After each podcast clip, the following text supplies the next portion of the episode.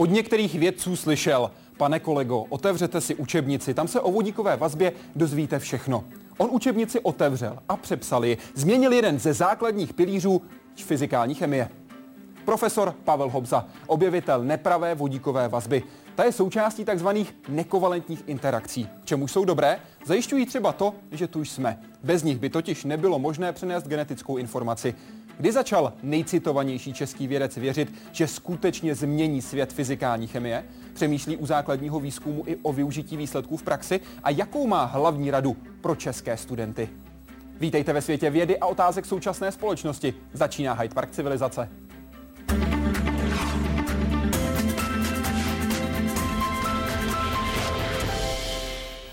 Pane profesore, vítejte, děkuji, že jste přijal pozvání do Hyde Parku Civilizace.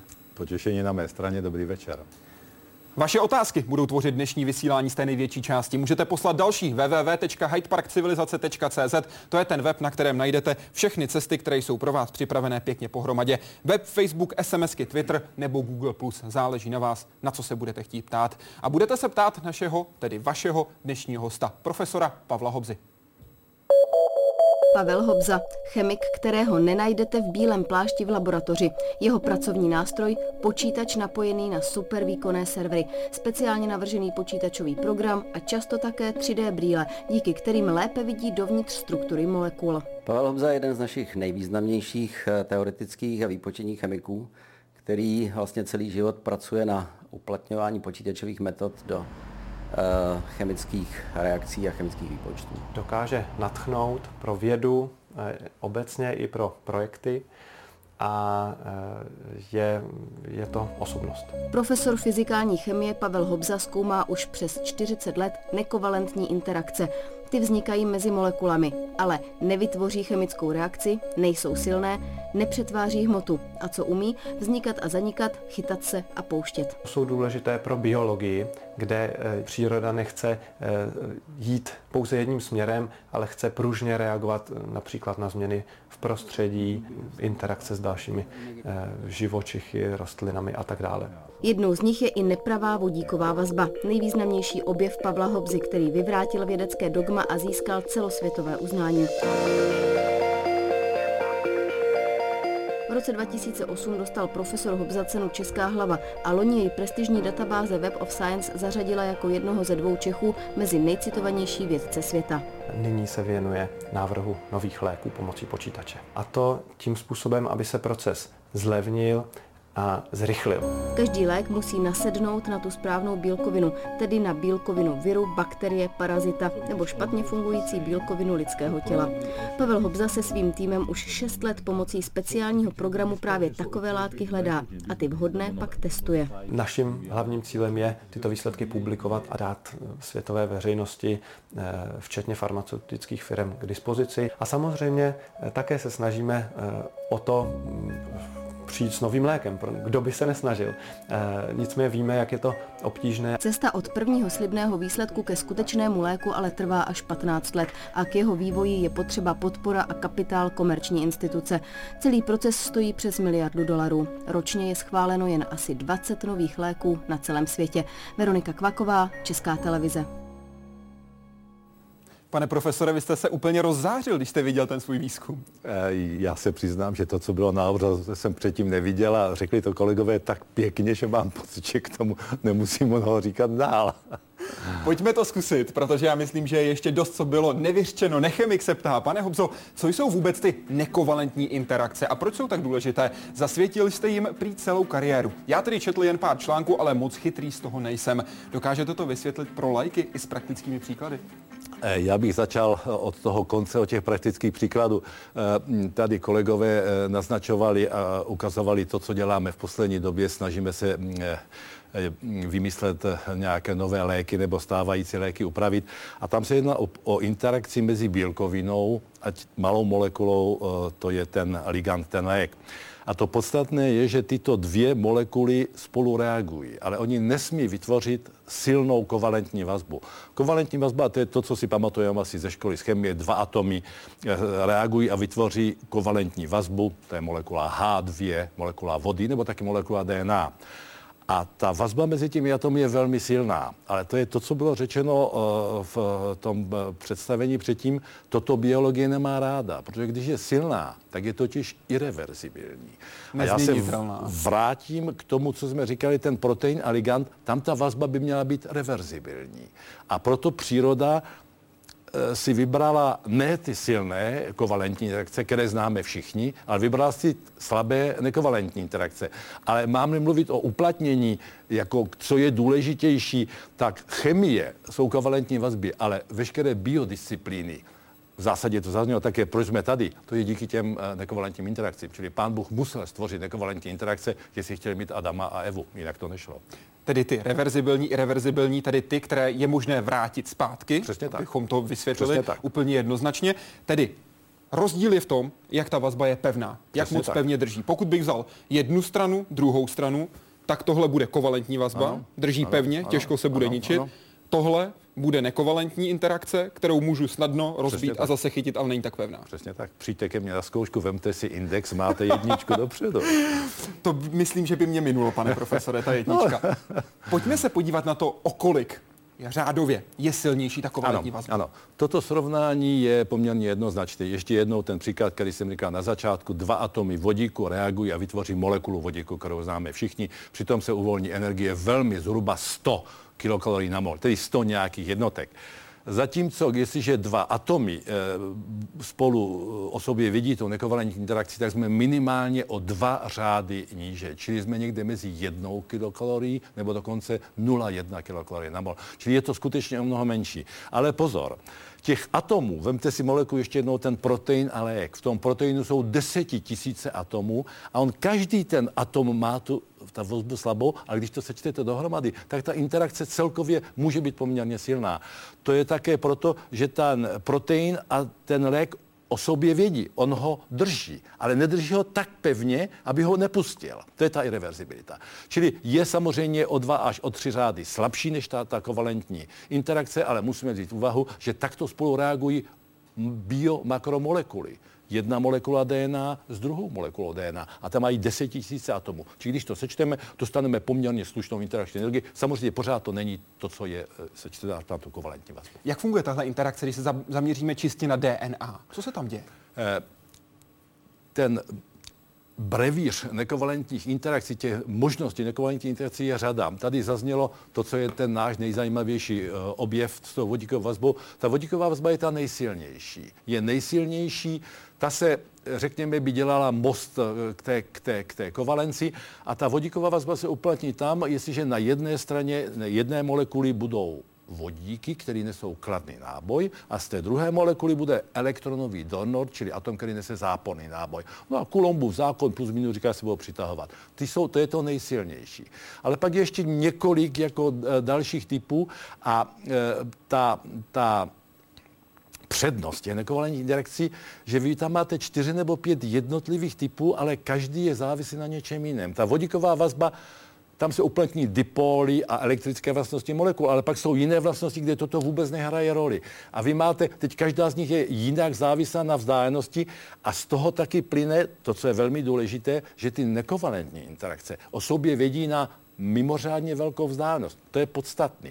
Ta kovalence, ty dva atomy, když jsou, řekněme, nad dva angstrémy, nějaká jednotka angstrémy, tak o sobě jako nevědí, to je nula. Nekovalentní reakce vy můžete jít na deset jednotek a u těch biomakromolekul sto jednotek, nebo možná i tisíc. Čili ještě jednou ten, ten protein a ten lék, který tam vstupuje, oni o sobě musí vědět na velikou vzdálenost. Oni se musí vhodně natočit, vhodně přizpůsobit a vhodně tam vyjít. Čili to je ta druhá velmi znamenitá a důležitá vlastnost, že to jsou uh, interakce dlouhého dosahu. A to je to, co my potřebujeme. Aby ne se krátké, snadno našli. Aby se našli, ale aby se našli na velkou vzdálenost. Oni musí mít prostor a čas se zorientovat. Jdeme na web. Dobrý den, pane profesore. V čem spočívá váš objev týkající se vodíkové vazby? Když jste poprvé zjistil, že dosavadní poznatky nejsou v pořádku? A co ostatní prvky? Eh, v čem to spočívá? My jsme k, k tomuto... My jsme to dlouho neříkali, objev. K tomu zjištění jsme došli to už řekněme dvacet let. Pane byl... profesore, pardon, proč jste neříkali objev? Nám se to nezdálo, že je to objev. Jak dlouho se vám nezdálo, že to je objev? No, zaprvé, my jsme studovali něco úplně jiného. To byl A... test, který se týkal dimeru benzenu. Přesně tak. A při té příležitosti se ukázala zvláštní struktura, která nebyla ještě popsaná. Ten benzen je zajímavá molekula, to je totiž aromatická molekula. A ten benzen je první model, teď se dostáváme k tomu, co děláme v zásadě zase celý život, báze nukleových kyselin, co jsou ty slavné guanin, adenin, cytosin, tymin, ty to, to jsou aromatické molekuly. Oni jsou trošku složitý na, na chemii a počítání, ten benzen je skvělý model. Čili proto se interakce dvou benzenů velmi intenzivně studovala. My jsme byli v Mnichově, kde se to dělalo experimentálně a my jsme počítali. A my jsme tam našli nějakou novou strukturu, tehdy to bylo docela zábavný, ale pak jsme, to hlavní bylo, že jsme se snažili zjistit, čím je ten dimer stabilizovaný. O tom jsme mluvili teď. A ten výpočet nám ukázal, co by to mohlo být. No a pak se řeklo, aha, to je to, co dobře známe, to je přece vodíková vazba. Vodíková vazba C H, to je ten vodík, který je krásný, a pi elektrony toho aromatického benzenu. Jenže pak, jak tady zaznělo, otevřte si knihu fyzikální chemie a ta vám řekne, je-li to vodíková vazba, tak ta vibrační frekvence té C H vazby, ta se přece musí posunout do červena, jak se říká, čili se posune k nižším hodnotám. Ale? My jsme to teda počítali a my jsme řekli, ani náhodou, ona se posouvá opačně. No, první vysvětlení je na snadě. Počítali jsme špatně, měli jsme špatné počítače, systém byl velký. Hledali jsme chybu tak, jak se ve vědě má, napředu sebe. A trvalo to dlouho. To bylo několik let. Asi tak. A pak jsme zjistili, že chyba není na naší straně. S tím souviselo jiné počítače, jiné metody, kolegové, kteří uměli některé věci, které jsme potřebovali. Nebylo to tak. No, až když jsme přesvědčili experimentátora, experimentátor udělal pokus, to víte, v té vědě pokus je vždycky to hlavní, tak jsme řekli, že, je to, že to tak je a v tu chvíli jsme začali přemýšlet o tom, že by to mohlo být objev. Ale do té doby to prostě se nám nezdálo. Pak se to ukázalo zábavný. A pak přišel ten důležitý krok. Jak těžké bylo váš objev obhájit před akademickou obcí? Jak je obecně těžké prosadit před vědeckou obcí nový objev? Nabádáte nevěřit ani, ne, ani vědeckým autoritám. Není konzervativní a kritický postoj žádoucí, aby se předešlo vědeckým paskvilům a podvodům? To je, to je naprosto skvělá otázka. Kdybychom mluvili jenom o ní, tak můžete jít na kávu, já dodělám tu hodinu povídáním jenom o tomto. Bylo to samozřejmě velmi obtížné. Každá práce musí být recenzovaná. Ten recenze, co ji dostane do ruky, tak udělá to, co já bych udělal taky. Já bych řekl, vy jste se hoši. Víte, to byl rok devadesát jedna, devadesát dva, byli jsme v Evropě teprve chvíli a, a ta reakce byla, vy jste se zpětli ve znamínku, a ne, nebo podívejte se do té, do té učebnice, že no, když máte argumenty v ruce, ten konec té otázky byl velmi dobrý. To, co je rada studentům, musíte mít naštudováno, musíte mít znalosti, ale musíte být kritický pohled na to. Nemůžete, kdybyste tomu, kdybych já věřil, co bylo v knihách, no tak jsem to zavřel, jak jsem ostatně potom zjistil, hodně mých kolegů udělal. Ona na to přišlo pár, pár kolegů přede mnou. Ale přece to nemůže být takhle, ten posun musí být červený. A dali to do šuplíku s tím, že ono to může vést, řekněme, ke ztrapnění. A ve vědě jako tohle se neodpouští. Takže a to může být mít, konec kariéry. To se několika kolegům stalo. Takže musíte mít... A to je ta další věc, musí mít kuráž, ale ta kuráž, ona musí být podložená, jako. Ta musí být hodně podložená, protože vy si musíte být naprosto jist, prostě je to takhle. To jsme udělali a pak už to, pak už to bylo. Pak už to mělo tu příjemnou část toho pokračování, na kterou se asi za chvíli zeptáte. To jsou tedy tři velké rady studentům. Ano. K ní by asi měla být ještě tady čtvrtá, nevěřte stoprocentně autoritám, jak je říkáte. E, e, přirozeně, ale buďte kritičtí. Ale když mluvíte o, o, o těm radám studentům, tak to první a to druhý, to je daleko důležitější všechno ostatní, je nadšení a zájem. Pokud nejste schopni to vědět všechno, běžte dělat něco jiného. Běžte prodávat do drogerie nebo hrajte fotbal. Ale pokud jste nadšení, tak to je ten první krok. Potom jsme říkali znalosti, kritické znalosti, mít schopnost vyhodnotit nějakou maličkost, která může být zásadní. A to bylo toto, ale pak je ještě jedno, to poslední, a to nesmím minout, to je štěstí. I když víme, že štěstí přeje připravený, bez toho to nejde. Jak často se v chemii mění paradigma? Jak dlouho vydrží školní osnovy? Přemýš, osnovy, pardon. Přemýšlíte někdy nad tím, že by všechno mohlo být jinak? Chemie není věda, kde by všechno mohlo být jinak. Já bych řekl, že chemie, aparát chemie byl v podstatě vybudován ve dvacátém století a jen některý věci jako teda to, co jsme udělali, my se mohou změnit, ale to, to, to tělo té chemie je tak solidní, na tak solidních základech, že nezapomeňte, chemie teď slouží biochemii, chemie samozřejmě slouží ve fyzice, v biologii. Chemie je, je svým způsobem ukotvená disciplína, která teď produkuje prospěch lidstvu. Spolupracuje s dalšími obory, jako je biologie, biomolekuly. To je další část vašeho výzkumu. Nezapomeňte, že v, v, v, na začátku dvacátého prvního století už bychom neměli mluvit o chemii, fyzice a biologii. Měli bychom mluvit o přírodních vědách. Jako tedy science, to, to, co mají anglicky mluvící země. Bez toho dokonalého propojení to nejde. Jako když někdo vystuduje chemii, ale hned v první chvíli na vás padne biomolekula, biochemie, fyzika, biologie. Ta znalost by měla být komplexní. Bohužel se mně zdá, že ve školách se snaží tomu, snaží opravit opak, jako, že za nás se učila biochemie jako povinný předmět chemika, teď máte biochemii jako zvláštní obor. Jako specializaci. No, od prvního ročníku studujete, za nás jsme studovali chemii a do třetího ročníku jsme prošli veškeré obory chemie a teprve pak jsme se specializovali. Teď se specializujete od začátku. To určitě není dobře. Pojďme na ten výzkum. Biomolekuly jsme zmínili. Co to přesně znamená? Eh, biomolekuly, nebo já raději užívám termín biomakromolekuly. Je to tedy obrovská molekula, uh, molekula mající, mající tisíce atomů. To, co nás zajímá, je molekula D N A nebo molekula proteinu. To jsou snadno systémy, mají, které mají desetitisíce atomů. To je první. To druhý, uh, tyto molekuly rozhodně nejsou rigidní. To třetí, co je podstatné, biologie se, musím říct z našeho pohledu, bohužel neodehrává při teplotě absolutní nuly, která je z výpočtu příjemná, protože pak řešíme jenom energii, ale odehrává se v prostředí atmosféry. Těle. To je špatný z toho teoretického pohledu. A ještě horší je, že my nemáme e, ten systém izolovaný někde ve váku. My ho máme v nějakém prostředí. Čili je to dynamický systém. A popsat tu dynamiku obrovského systému je ten problém. Ta dynamika v sobě ještě nese to, že my nejsme omezení, což by se nám moc líbilo, jenom o tu energii, ale my musíme uvažovat o tom, co se jmenuje entropie. A dohromady je to volná energie. A výpočet toho je opravdu složitý. To dělá ten náš život složitější, ale o to je to zajímavější. A počítače ho dělají zase o něco jednodušším. Pojďme se podívat na to, k čemu je využíváte, protože Roman Kozel četl, že pracujete na počítačovém designu nových léků. Můžete to trochu víc přiblížit, v čem váš výzkum spočívá a co si od něj slibujete? Bude mít nějaké praktické dopady? Já bych se na začátku té věty vrátil k počítačům. Já jsem zažil Uh, ještě obří superpočítače, které by se do této místnosti nevešly a jejich kapacita byla taková jako na mým e, telefonu teď. A tehdy jsme samozřejmě byli rádi, že jsme mohli studovat interakci dvou atomů. Díky tomu, díky tomu neuvěřitelnému rozvoji, zrychlení počítačů, teď jsme schopni e, počítat, jak se čtená ta protein s ligandem.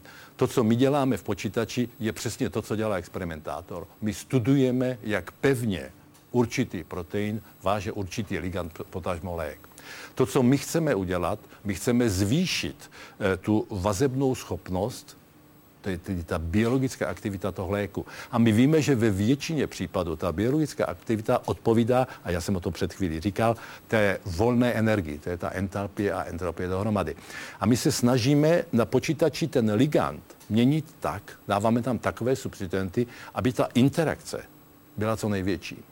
A jestli se nám to podaří, tak pak samozřejmě musíme udělat to, co vždycky, obrátit se na experiment. Čili my tu látku syntetizujeme na obrazovce. My musíme požádat naše kolegy, aby opravdu uvařili, pak musíme požádat ty druhé biologické kolegy, aby to otestovali a pak jsme velmi rádi, že zjistíme, že ta naše předpověď byla v pořádku. Ta teoretická, teoretický studium má jednu obrovskou přednost. Tady se chvíli o tom mluvilo, kolik stojí nový lék. Ta miliarda dolarů, to je dolní hranice. Teď se to posouvá, řekněme, k deseti. Těch dvacet let je dolní hranice. Tam čas je strašně důležitý a e, e, počítače, ty výpočty, to mohou urychlit a zlevnit. Ale to nejpodstatnější je zracionalizovat. Když naši experimentátoři, experimentální kolegové pracují, pracují tak říkají naslepo, prostě syntetizují tisíce látek a zkouší, co je. My to děláme cíleně, protože my víme, že jsou to nekovalentní interakce, které e, spolu interagují. My víme, jak je ovlivní, to jsem říkal na začátku, několik druhů. A elektrostatiku vylepším, když zvětším dipolový moment. Čili my máme metody, jak to udělat, my racionálně se to snažíme zlepšovat a to je ta obrovská přednost, jak se to jeví nám. Mimochodem nejenom nám, ale každá velká farmaceutická firma samozřejmě má velikánský výpočetní středisko. Jinými slovy, je jedna velká knihovna, ve které je řada svazků a vy díky tomu, že použijete tyto počítačové programy, dokážete pomoct svým kolegům, kteří potom provádí samotný experiment, ukázat alespoň na tu správnou pozici, správnou polici, vzít ten správný svazek a ten pak otestovat. Nemusí testovat všechno okolo. Ještě jednou, každá farmaceutická firma, my jsme ve velmi úzkém styku, náš ústav s asistou teď na světě nejúspěšnější Gileadem, tam je velikánský teoretický e, oddělení a experimentátoři tam chodí a mají naprosto konkrétní otázky. Když udělám substituci na tomto místě, můžeš mi říct, co se stane? Ta a vy odpověd... můžete. My můžeme, my můžeme. Teda tam jsou oni, ne my, ale jsou, všichni jsme teoretičtí chemici. Půjčím si slova Jiřího Vondráška, Jiřího Vondráška, vedoucího skupiny bioinformati- bioinformatika z Ústavu organické chemie a biochemie. D N A rakovinných buněk se neustále přepisuje a vy potřebujete přepisu zabránit. Takže byste vymyslel molekulu, represor, která by na to místo sedla a zabránila by tomu přepisu, tedy ano. tomu rakovinotvornému bujení. Ano. To je to, co vy dokážete tak. také dělat. Takhle, kdybych to dokázal, tak už bych nebyl tomu, tady, ale výzkupem. Potkali bychom se ve Štokholmu. Jako, že... Ale to je to, o co se snažíme. To je přesně to, o co se snažíme. A ještě jednou to zabránění, jako ta míra uh, té aktivity je... je ta uh, volná energie. My ji dokážeme počítat. My ji dokážeme počítat proto, že máme obrovský počítače. Vy jste viděli v tom uh, uh, úvodním, kdy tam stojí mezi těma obrovskýma černýma skříma. To je výpočetní středisko, ale v podstatě jenom pro moji a skupinu Pavla Jungwirtha. To je, jaký tam máte výkon procesorů tady dohromady? Máme šest tisíc nebo sedm tisíc procesorů teď. A je to pro naše dvě skupiny. Máme teda velké skupiny, řekněme třicet nebo čtyřicet, ale... Uh, protože jich máme tolik, tak dokážeme řešit tak velký systémy. Kolega Jungwirth dělá buněčné membrány. Obrovský systémy taky. Dá se říct, pokud se budeme bavit o tomto konkrétním teoretickém výzkumu, to zatím zdůrazňujeme, uh, rakovinotvorné buňky a vazba na to, ano, jakým ano. způsobem by mohla ano. pomoct i ta teoretická práce na počítačích. Jak daleko jste? No, ještě jednou. Kdybychom byli opravdu úspěšní, tak jsme si řekli, že se potkáme ve Štokholmu. My máme za sebou, my máme za sebou několik prací, kde jsme studovali určitou interakci, navrhli vylepšení, syntetizovali, prověřili a ukázali, že je to v pořádku. Víte, věda, zejména věda v této oblasti je taková velikánská jako pyramida. A vy budujete, ta pyramida se nedá budovat od zhora, tam musí mít velikánský základ. To, co my uděláme, my jsme vymysleli nějakou novou metodu, jak to počítat. Počítat interakci proteinu s ligandy a ukazujeme, že to musí počítat pomocí kvantové chemie. Nechci chodit do detailu. V tom jsme jako určitě přinesli něco nového a teď se snažíme ukázat kolegům ve světě, že toto je ta správná metoda, dělejte to taky tak. To je podstata vědy. A to je ten první stupeň pyramidy, přesně na tak. které se budou stavět další. Přesně tak. Jdeme na Facebook. Judita, k čemu je dobré být nejcitovanější český vědec? Mm, tak je to příjemný pocit, že jako, že je někdo, kdo dá nejvíc gólů v první lize, tak je příjemný být nejcitovanější. To si dělám legraci samozřejmě. Víte, ty citace mají, mají v sobě něco velmi důležitého. Je to zpětná vazba, že to, co děláte, za něco stojí. Vědec může studovat celý život a bude pracovitý, bude šíleně pracovitý, bude publikovat množství článků, ale k ničemu to nebude. Vy musíte, a to je ve vědě, to je nebo v úloha, když zadává školitele pro P H D práci, pro studenty, to nejdůležitější je vybrat téma. To téma, to čím bude, má být aktuální za dvacet nebo třicet let. Víte, to se podařilo mně. Já když jsem dostal... Svou... Profesoru Rudolfu Zahradníkovi. Tak, já když jsem, dostal, když jsem od něho dostal téma mé, tehdy se to jmenoval kandidátská práce, teď je to P H D, to byly nekovalentní interakce. V té době jsme o tom... Ani Rudolf, ani já nevěděli v zásadě nic, a nikdo na světě o to nevěděl nic. To téma bylo tak nadčasový, že teď se mně zdá, že bych měl žít ještě padesát let, abych se v tom dalo něco udělat. Když se bavíme o těch citacích, vy jich máte zhruba dvacet osm tisíc, ano. ale podstatnější je takzvaný Hirschův index. Ano. Kolik máte? V současné době devadesát. Což v praxi znamená, že minimálně devadesát vašich článků bylo minimálně devadesátkrát citováno. Přesně tak. To je ten, že ty celkový počet citací... Eh, něco říká, ale může se stát, že uděláte jednu nádhernou práci, která může být třeba metodického charakteru. A pak vás budou hodně citovat, budete mít citaci, ale to nemusí být to pravý. Ten Hirschův index ukazuje, že byste měl mít hodně prací, které byly citovány. Čili ukazuje ještě jednou, to je ta, to je ta široká základna. A e, ty čísla se potom, na začátku to roste rychle, ale pak už to roste pomale. Já samozřejmě musím říct jednu věc, že ten je uměrný věku. Takže kolega, který mu je čtyřicet let, nemůže mít, nebo ta může samozřejmě, a to by musel být velký genius. Je to uměrný věku, ale to číslo ve světě něco znamená, vymyslel ho v Kalifornii fyzik Hirsch. Kdo má nejvíc na světě? A kolik? Uh, tak on, když udělal, uh, když to publikoval, tak s, našel jako korelace nobelisti a Hirschovy indexy. Uh, tak ta, řekl bych, ta devadesátka už je velmi úctyhodné číslo, no ale najdete sto dvacet, sto třicet. Nezapomeňte, zase záleží na oboru. Jako. My jsme v, v počítačová chemie a samozřejmě molekulární biologie daleko víc citovaná. Čili by, správně by se to mělo dělat, a to je taky e, to, co udělal ten Thomson Reuters, ty nejcitovanější věci světa. Vy těžko můžete srovnávat e, chemika a matematika. Vy byste to správně měl dělat v rámci jednotlivého vědního oboru. To je přesně to, co teď Thomson Reuters udělal. A to na webu Web of Science. Tam se můžete případně, pokud zajistíte si samozřejmě přístup do této databáze, podívat na to, jaké jsou výsledky podle této agentury. Když hovoříme o světových výsledcích profesora Hobzy, můžeme se podívat i na další české vědce a na jejich světové výsledky. Například na tým chemiků pod vedením profesora Pavla Jungwirtha, který byl také hostem Hyde Parku Civilizace, protože tenhle tým přepisuje učebnice chemie. A to s celkem, jak sami vědci tvrdí, banálním pokusem. Tři, dva, jedna. Kus sodíku, voda, výbuch. Jednoduchá reakce, při které středoškolští učitelé chemie vysvětlují, že z kovu do vody přichází elektrony. Uvolňuje se teplo a vodík, který se vznítí. Zní to logicky, ale reakce má jeden háček. Jaký? Háček je k tomu, že by k výbuchu vůbec nemělo dojít. Kov, voda a mezi tím se vyvíjí pára a vodík. To oddělí reaktanty, reakce by měla zhasnout. Žádný výbuch.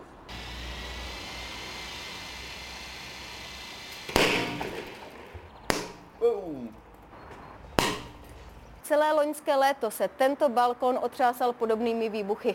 Vědci hledali mechanismus, který i přes vrstvu páry umožňuje promíchat vodu a kov. Phil začal s pokusy už v kalifornské poušti, ale když přišel do Prahy, tak si tady zaklejmoval tenhle balkon a když jsme viděli, co se děje a že vlastně vůbec nerozumíme, proč k tomu výbuchu dochází, tak nám došlo, že to musíme udělat nějak jinak. Fotoaparát. Po mnoha pokusech se značnými šrámy, ale stále funkční pro natočení zpomalených záběrů reakce. Helikoptéra, která střílí kov do vody, a tým nadšených vědců. Tyto tři prvky stačí smíchat. Yeah, the most important thing is never have wet hands when you're doing this. You only make that mistake once. Okay. We're ready to go.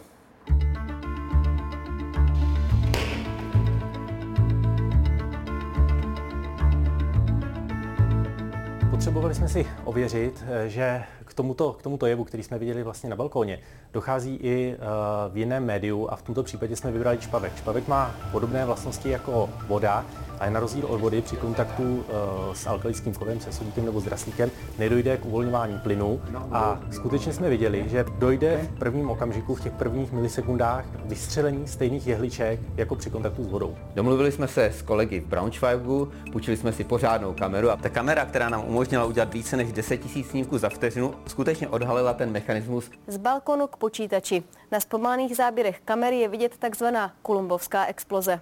Po polovině mikrosekundy dopadu té kapičky začaly vylétávat jehličky kovu do vody a tím se vlastně ten materiál zamíchá, to umožní explozi a potom může dojít té chemické explozi.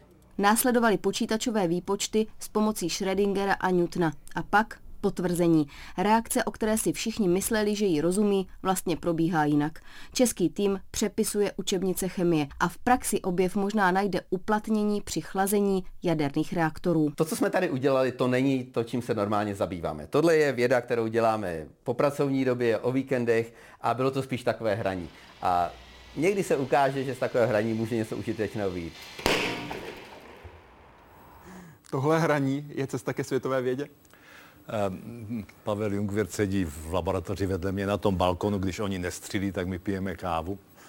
A, a my jsme spolupracovali spolu na Heyrovském ústavu, odkud jsme tam museli potom odejít.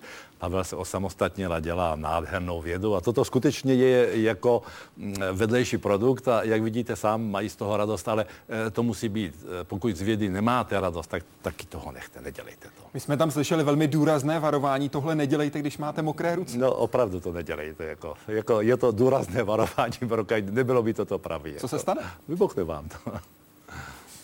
Facebook. Čím se liší český a americký vědec, pane profesor?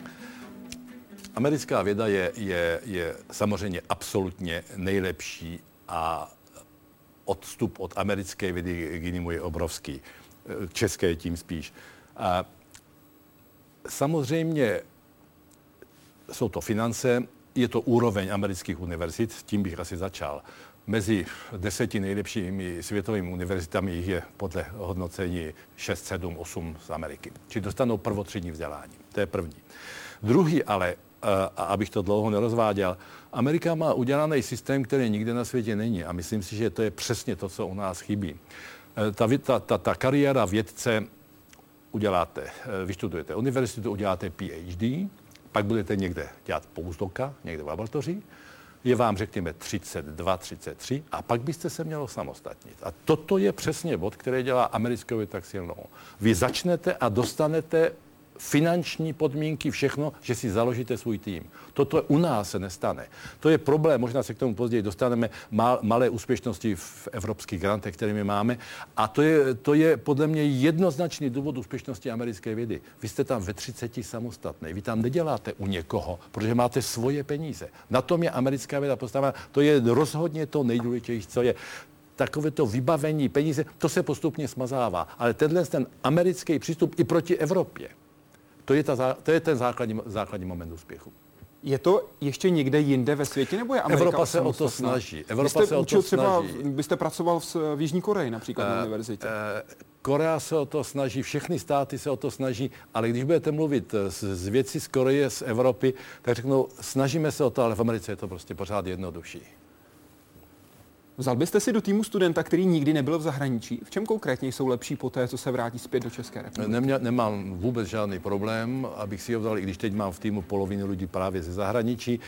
V, v čem jsou lepší? No, tak první bude asi jazyk. Víte, u nás se ve skupině už mluvíme jenom anglicky, protože tam mám šest cizinců, takže nemůžeme se bavit česky. Za druhý, přece jenom v tom světě to, co víme všichni, to když šel tovaryš do světa, tak šel taky tam, aby se naučil, aby jako zjistil, co je to svět. Čili ten kontakt je velmi rozumný, ale mám z důvodu, několikrát jsem měl z důvodu rodinných důvodů, nemohli odejít, a jsou to mý, mý nejlepší kolegové. To není teda nutná podmínka, určitě ne. Vy jste v červnu dva tisíce sedm pro Českou televizi řekl, cituji, u nás není největší nebezpečí odliv mladších kolegů, ale bohužel odliv studentů. Platí to stále? Ta situace se trošku změnila, ale eh, rozhodně, když jsem teď říkal o té kariéře, který by student dělal, teď se otevřely možnosti, které dřív nebyly, že vy můžete už studovat ven. Vy můžete studovat na tu a, prestižní univerzitu. Jsme v Evropě, či tady platí jednoznačně Oxford nebo Cambridge. Já myslím, že v současné době deset studentů ročně odchází na jednu z těch dvou univerzit. Tam jsou, je to bláznivě drahý, ale nejenom to školné a vy musíte někde bydlet, ale v Česku existují e, možnosti, jak získat ty peníze, protože to sám nemůžete zaplatit, to mluvíme o milionu ročně nebo i víc, a můžete tam i studovat, ale potom se bohužel stane, že ten člověk se nemusí vrátit. Jako, čili e, česká věda e, by se, a má programy, že se snaží tyto e, absolventy, kteří potom udělají PhD, pak do postdoka, snaží se navrátit. Ale teď jsem znovu u toho, když bude v té Americe, tak tam je všechno tak snadný. U nás, i když zlepšení je velikánské od doby, kdy já jsem začínal, ale byrokracie je příliš mnoho.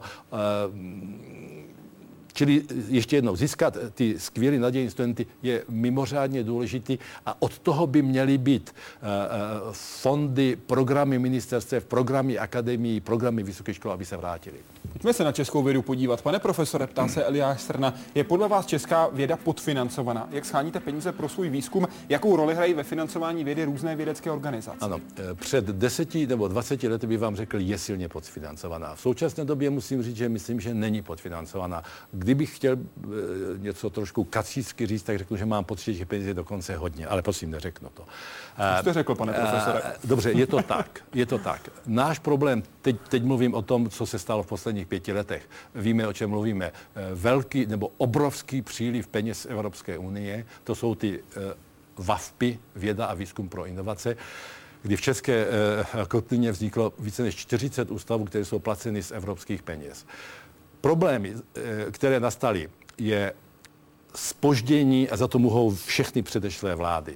Kdyby těch, to bylo řekněme čtyřicet miliard korun, kdyby to bylo rozprostřeno na deset let, tak je to skvělé. Jenomže díky tomu, že se zpozdilo startování těch programů, vidíme to jinde, tak ta doba se hodně zmenšila a pak během řekněme pěti let výstem republika stála před úkolem nejenom vystavit, ale představte si sehnat vědce pro čtyřicet ústavů. Jenom pro srovnání. Akademie má zhruba padesát ústavů. To je organizace na úrovni akademie, kde se mají sehnat, ale kvalitní věci.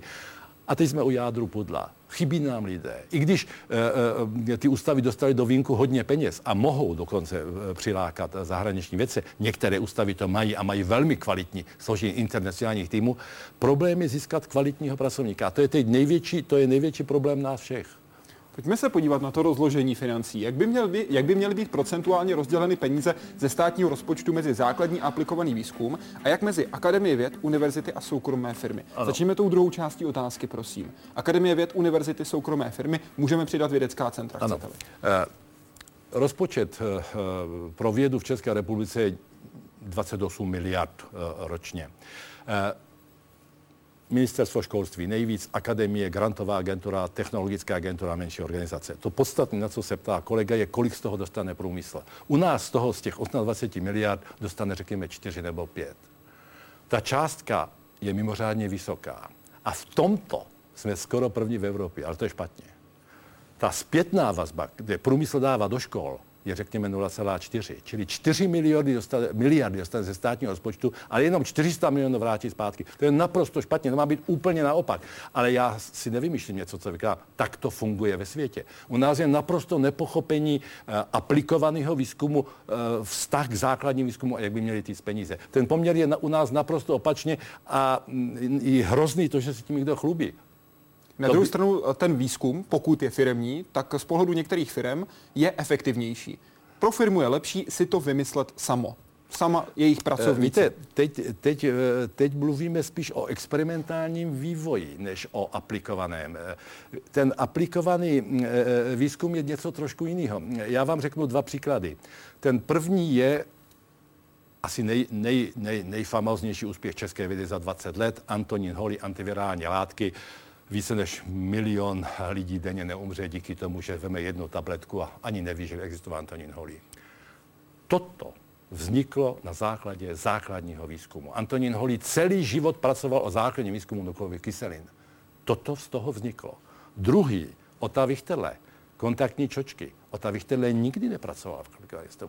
Čili kvalitní aplikovaný výzkum vznikne ze základního výzkumu. A teď vám řeknu jeden příklad ze současných dnů. Uh, regionální centrum pokročilých technologií v Olomouci, profesor Zbořil, ředitel, tam se zabývají nanomateriály a mají třeba úžasnou uh, věc v ruce, nanoželezo, které používá se pro čištění podzemních vod. Víte, že po padesáti letech bolševismu uh, životní prostředí u nás a stejně ve východním bloku dopadlo hrozně. Podzemní vody jsou kontaminované, je třeba je vyčistit. Ale to si nenajdete příručku, kde strč tam to nebo to. Na to potřebujete mít základní výzkum. Tady v tom ústavu se dělá to, co by mělo být. Když to trošinku přeženu, dopoledne pracují o tom, jak arzén tři, arzén pět a vismut bude reagovat s železem e, v laboratoři, vytvoří skvělé publikace v dokonalém tisku a odpoledne přejdou o patro dolů a začnou dělat aplikaci. A potom večer založí firmu, kde to nanoželezo dělají v tunách. Ale oni mají aplikace, ty podzemní vody, které jsou plný, tak do nich napumpujete, řekněme, těch dvacet metrů hluboko pod tu zem, kde ta voda vyvěrá, napumpujete tunu toho nanoželeza a dostanete vodu v kojenecké čistotě. A z toho železa, to je to podstatné, no z toho se stanou železitany, ty jsou přírodě blížní. Ještě jednou, chcete-li udělat kvalitní aplikovaný výzkum s velkou přidanou hodnotou, musíte mít vlastní základní výzkum. Příklady jsem řekl tři. Holý, Wichterle a Zbořil v Olomouci. Vy jste spojený s touto institucí? Já jsem tam spojený, já jsem spojený s Olomouckou Palackého univerzitou. To je univerzita, která udělala, myslím si, v posledních deseti nebo patnácti letech největší skok v, v Česku. Víte dobře, že před půl rokem, kdy bylo hodnocení, takové to pravidelné hodnocení světových univerzit, kde ta česká, český vědy, univerzity se moc dobře neumístí, nicméně v prvních pětistech byly tři z Česka. Ale jedna z nich byla Palackého univerzita. To je malá univerzita proti velkým. To, co jste popisoval, tedy ráno bádat na základním výzkumu, odpoledne založit firmu a pracovat na aplikovaném ano. výzkumu. To jsou takzvané spin-off firmy. Přesně tak. Proč v Česku nejsou tak aktivní? E, mluvili jsme o té nej, jedné ze dvou nejdokonalejších univerzit Evropy, univerzita Cambridge, která je hodně daleko v té aplikaci. Tam vám opravdu dělají podmínky pro založení té spin-off. Kdo je dělá? Dělá je stát, dělá je ta univerzita, dělá je ten výzkumný. Stát, jak pak univerzita je dělá? Univerzita dělá, no ona z toho potom má profit. Čili e, ještě jednou, já bych pořád, e, pořád trošku omlouvám e, to naše vědecké prostředí, protože uvědomte si, my jsme padesát let žili v něčem úplně jiným. Že, vemte si, e, teď použiju jenom příklad, e, ty famózní čočky e, Otty Wichterleho, jenom proto, že to bylo ještě v podstatě za bolševika, tak v podstatě nic nepřinesli. Tam, kdyby se trochu řádně napsalo licenční smlouvy, tak ten aplikovaný výzkum se dotáhl do neuvěřitelně vyšších částek. Uvědomte si, že první vážný uh, využivatel byla americká armáda. Rozdělení mezi aplikovaný a základní výzkum procentuálně. Uh, Ještě jednou, z těch dvacet osm miliard nebo třicet miliard, pět miliard jde, jde do aplikovaného výzkumu a je to špatně. Říkám to ještě jednou. Firmy by si měly tento výzkum platit sami. Firmy by měly dotovat výzkum v univerzitách a měly by ho ale dotovat způsobem, který zase známe z historie. Když přišla okupace, zavřeli se vysoké školy a Otto Wichterle odešel do Zlína, k Baťovi. Baťa mu zařídil laboratoře, zaplatil jeho tým a dal mu volné ruce. A víte, co se stalo? Wichterle vymyslel Silon. Náš ústav velmi úzce spolupracuje s Gileadem, to je díky Antonínu Holému, který, který vyrábí ty antivirální látky, jak jsem říkal. Ústavy plynou obrovské částky z, z těch tantiem, ale o tom nechci mluvit. Gilead dává ústavu ročně jeden milion dolarů, říkáme dvacet pět milionů korun, nechce za to nic. Jsou to peníze, bádejte. Jenom jedno.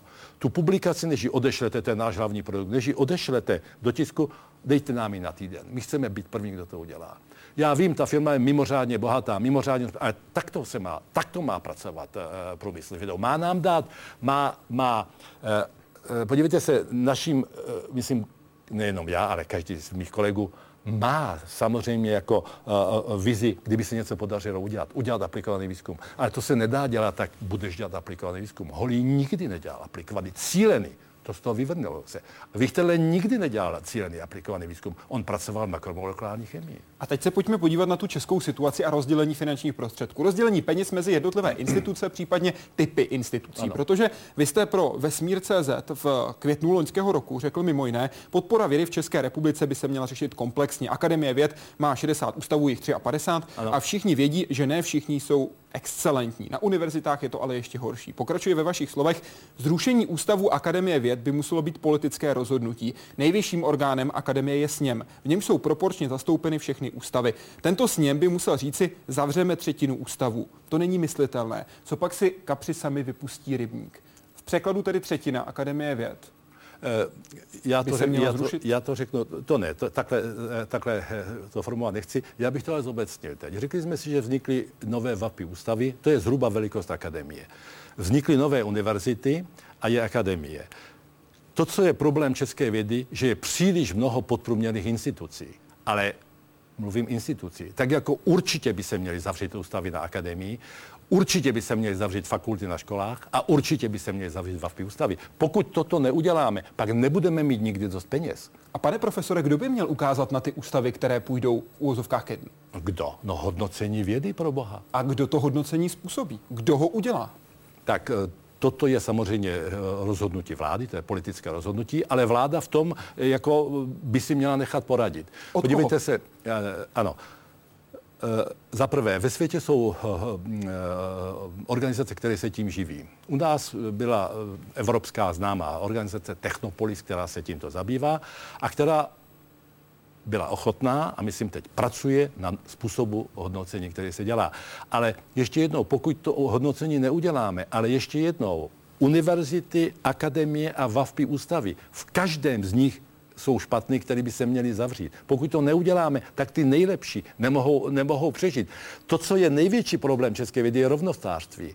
Jestli chceme být excelentní, tak pak ale tolik peněz nemá žádná říše. To nejenom jako Česká republika. Musíme prostě nějakým způsobem to omezit. Měly by být podporovány ty obory, kde jsou vůči osobnosti. Tečka. Nedá se nic jiného dělat. Řekl jste pro Českou televizi v listopadu dva tisíce osm. Jmenujte mi pět českých vůčích osobností. Osobností? Ano, těch vůdčích. Dobře, já neřeknu vám, neřeknu jména, ale řeknu vám, jak je, jak je snadno zjistíte. Budeme mluvit o, o excelenci v české vědě. Jak zjistíte českou excelenci v české vědě? Chtěl bych se vyhnout z, z, z pohledu zevnitř, jako pohledu z Česka, to není to pravý. Podívejte se na, na hodnocení Evropské grantové komise, to je to European Research Council.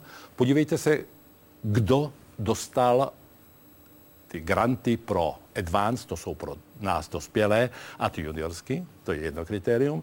A potom se podívejte na, o čem jsme mluvili, o těch citacích. Říkali jsme si pozor, nemůžeme srovnávat chemii s matematikou. Thomson Reuters udělal dvacet oborů a tam je jenom chemie a jenom biologie a jenom matematika a v rámci toho jednoho oboru vybral jedno procento na světě nejlepších. Z Česka jsou tam dvě jména, dvě z tři tisíce sto. To je strašně málo. Země srovnatelné velikosti jako Rakousko mají dvacet, Německo má osmdesát nebo sto. Jste tam vy a Petr Pišek.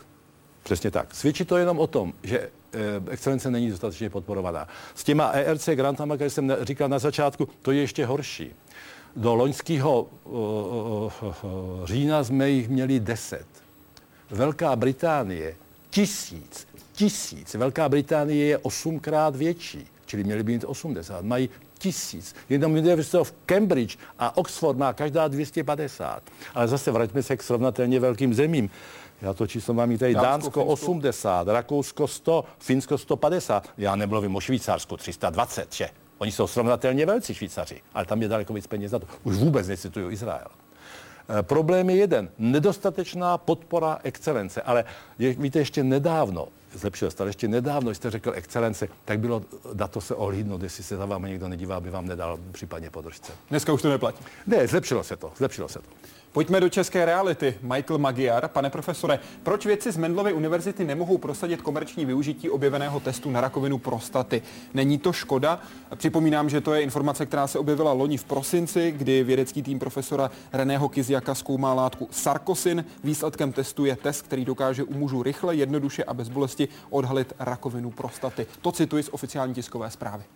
Víte, toto je, ta otázka je skvělá a jsem velmi rád, že padla. Toto je termín, který já bych označil popularizace a bulvarizace nebo vulgarizace vědy. O co se jedná? Já mám před sebou ten titulek. V Brně vyvinuli převratný test na rakovinu prostaty. Ten sarkozin, to bylo publikováno v roce dva tisíce devět v Nature, to je nej, nej, nejpop, nej, nej, nejprestižnější časopis. Zdálo se, že je to skvělý, jenomže za rok na to, v časopise European Urology, tam už jde v podstatě. Čili o co se jednalo? Čím dříve detekujeme rakovinu prostaty, tím snadně můžeme vyléčit. Báječná myšlenka. Jenže za rok na to, a ještě jednou European Urology z roku dva tisíce deset ukázali, že to není specifický. On zabere na rakvinu prostaty, ale bohužel na mnoho jiných typů. Čili se nedá použít. Jestliže teď v roce dva tisíce patnáct tento tým publikuje s tímto naprosto bombastickým titulem, a to je otázka teda novináře, věc, která není správná, tak je to špatný.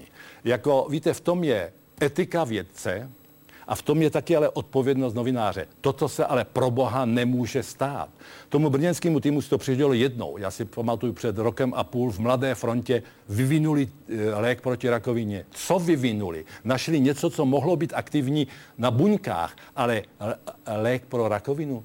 A víte, co se pak stane? Pak vám, já to znám od nás ústavu, pak vám volají ti nešťastníci, kteří umírají a chtějí lék. A jdou na svého lékaře a říkají, proč mě to nedáte, to, co mají v Brně. Ale oni nemají vůbec nic. Já vám ještě v této souvislosti řeknu, protože jsem z ústavu, kde se tyto věci dějí řádně. Jsem z ústavu, který vymyslel antivirální látku, ještě jednou Antonín Holý, která milion lidí zachraňuje hodně. Ten lék, nebo ta látka byla publikovaná ve stejném časopise Nature, řekněme v osmdesátých letech. Holý věděl, že ta látka je aktivní a mlčel. Pak proběhlo dvacet let velmi namávého výzkumu, který stál tu miliardu nebo miliardu a půl, který byl provázený mnoha krásnýma peripetiema, úžasná historie. A čekalo se na jeden bod, až projde všema klinickýma zkouškama. Až projde těm poslední klinickou zkouškou, tak potom v Americe je organizace, která se jmenuje F D A, Food and Drug Administration. A tam musí říct, že ta látka se může použít, neškodí. Holý čekal na to, to bylo v roce dva tisíce tři nebo dva tisíce čtyři, až když dostal F D A, což znamená v Americe druhý den je to v lékárně, tak teprve Holý přistoupil před televizi a udělal tiskové prohlášení. Toto je etika vědce. Po prvním, když najdu, že to náhodou je aktivní na buňce, ale to vůbec nemusí být aktivní na potkánovi, vůbec ne na opici a pak už vůbec ne na člověku. Toto dá do novin a dá těm nebohým trpícím lidem falešnou naději. To je naprosto scestný způsob uvažování. A ještě jednou, etika vědce říká, tak to prosím ne. Máme případ, jak se to má dělat. Je to Antonín Holý a daleko nejúspěšnější, co česká věda vyvinula, antivirální léky. Ale ještě k tomu novináři. Já... Pane profesore, já se omluvám. My tady nemáme zástupce Mendlovy univerzity, aby on mohl tohle ano. komentovat. Já se můžu podívat, dívám se na webovou stránku Mendlovy univerzity v Brně. Významný objev vědců z Mendlovy univerzity v Brně. Je tady tisková zpráva publikovaná desátého prosince dva tisíce čtrnáct, ze které jsem citoval. Z té také mohu citovat. V současné době hledáme partnera z komerční sféry, který by tester uvedl na trh. Jednali jsme už s několika zahraničními firmami, zatím neúspěšně, konstatuje Robert Plaga, ředitel Centra transferu technologií Mendlovy univerzity v Brně. Tohle je konkrétní příklad, na který se mohou diváci podívat. Vy jste to zobecnil na no, ten počkejte, konkrétní jako, příklad. Že ty, že ty firmy neodpověděly, no je vidět, že nejsou hloupí, no proboha, když se podívají. Teď už nejdu k tomu konkrétnímu případu, pane profesore. Teď jsem zmiňoval to, vy jste zmiňoval toho novináře, ano. já jsem porovnával tuhle tiskovou zprávu s tím, co vydala Česká ano. televize ano. a není tam nic jiného, co by, Dobře, co by nebylo kdyby, publikováno ze strany vědců. Kdybyste napsal takový titul, převratný test na rakovinu prostaty, víte, co to udělá, že to lidé budou číst? Pane profesore, teď porovnávám to, co bylo vydáno ze strany vědce. Vy jste zmiňoval tu etiku novináře. Ano. Já zmiňuji to, že tady je porovnání těch tiskových zpráv. Já, já říkám odpovědnost novináře teď. Odpovědnost novináře, který má nějaký zdroj, který cituje, který úspěšně, který reálně prakticky cituje. Počkejte, ale kdyby ten novinář si vzal Google, to, co máme všichni, a našel si tam jedno, to najde za pět minut, tak by uviděl, že v časopise, který je evropské kvality, se říká, že to nefunguje. Víte, jako novinář by přece toto je. Ještě jedno, vemte si ty, co to budou číst, vemte si, co trpí. Tomu rozumím, pane profesore. Ano, já žádám, rozumím. aby ten novinář byl odpovědný. A já vám řeknu, že vím, o čem mluvím. Budu citovat jenom dva, Martin Rychlík a Martin Uhlíř. Naprosto zodpovědní jejich články, nemusíte hledat, že by tam bylo něco špatného. No ale chce to trošku práce. Vy přece nemůžete napsat takového něco, aniž se... Ale to není třeba, abyste studoval originální literaturu. Běžte do Google, najdete to tam, ale takhle se prostě nemůže pracovat. Nemůže. Ani novináři, ani vědci. Mluvím o etice a odpovědnosti. Ne. A to v obecném případu tenhle konkrétní jsme probrali a s tím, že si to diváci mohou na webu pěkně ano. porovnat. Zajímalo by mě, píše Zuzana Marková, jak se pozná opravdu dobrý vědec. Existují nějaká poznávací znamení, jaké vlastnosti takový vědec má? Vidíte je i u sebe. Musíte na některé vlastnosti pracovat, tedy je to být kvalitním vědcem neustálý proces. Ta první, ta první část té otázky je velmi dobrá a to je, v, řekl bych, to... problém i u nás. E, najdete mnoho vědců, kteří mají krásný tituly před jménem a krásný tituly za jménem. Veřejnost řekne, to musí být opravdu ďábel, když je profesor a doktor věda, doktorů i tam mnoho jiných. Jenomže velmi často se stane, že král je nahý, že za sebou nemá vůbec nic. E, jak se pozná, že má něco za sebou? Tak první možnost, vy jste ji zmínil, ta se jmenuje Web of Science. Vy tam napíšete jméno František Kropáček, nebo tedy Kropáček F. Znáte-li adresu, stačí Česko a pak najednou zjistíte, co dělá. A vy zjistíte, že mnoho lidí, kteří v současné české vědě mluví a neustále jsou na obrazovkách a chtějí o ní mluvit, že se mu nemají vůbec nic. Jak to, že o té vědě mluví? Nemají mluvit, protože jako za sebou nemají žádnou minulost. Jaké, jak, jak, jak se pozná, teda jak byste... Jak se pozná dobrý vědec? Ano, aniž bych šel teda toho vyposlání, i když to dostane každý, tak... Budu, chtět, budu se dívat, co má za sebou. Podívám se, jak publikuje. To nemusí být všechno. Podívám se, jak je citovaný. Podívám se, jaký má Hrišťův index. Pak se ale podívám, zvou ho na zahraniční konference. Jestli ho zvou, zvou ho na ty zvané přednášky nebo dokonce plenární, je členem významných redakčních rad světových časopisů, je členem akademií. A zjistíte jednu zajímavou věc. Všechny ty vlastníci se vypočítal, oni v podstatě korelují. A je to a... neustálý proces, jak byla ta druhá část je, otázky? Je, je. To je to, co jsem říkal na začátku. Víte, často se stane, že vyhoříte. Uděláte velký objev dřív, nebo prostě z jiného důvodu vás ta věda přestane těšit. Je to samozřejmě neustálý proces. Ale, ale, ale jak poznat dobrého vědce lze a je to snadné. Říká Pavel Hobza, který byl dnes hostem Hyde Parku Civilizace. Děkuji za to, hezký večer. Těšilo mě, děkuji vám, divákům. A my příští týden spolu s vámi, doufám, vyrazíme do Olomouce. Tam se totiž koná padesátý ročník Akademia Film Olomouc. A živě budeme v sobotu vysílat rozhovor s Richardem Dawkinsem, tedy nejznámějším evolu- evolučním biologem světa, mužem, který tvrdí, že geny jsou sobecké a že náboženství je jen virus mysli. Ptát se můžete celý týden, ale také dalších dvou hostů, protože ještě jeden rozhovor pro vás předtočíme a mluvit budeme o popularizaci vědy. Vašimi hosty totiž budou Derek Miller, což je mladý fyzik, muž, který je jedním z autorů velmi populárního kanálu na YouTube, a také Niob Thompson, což je australský antropolog a také filmař, který je například autorem série Great Human Odyssey. Takže se ptejte na webu w w w tečka hyde park civilizace tečka c z. Hezký večer.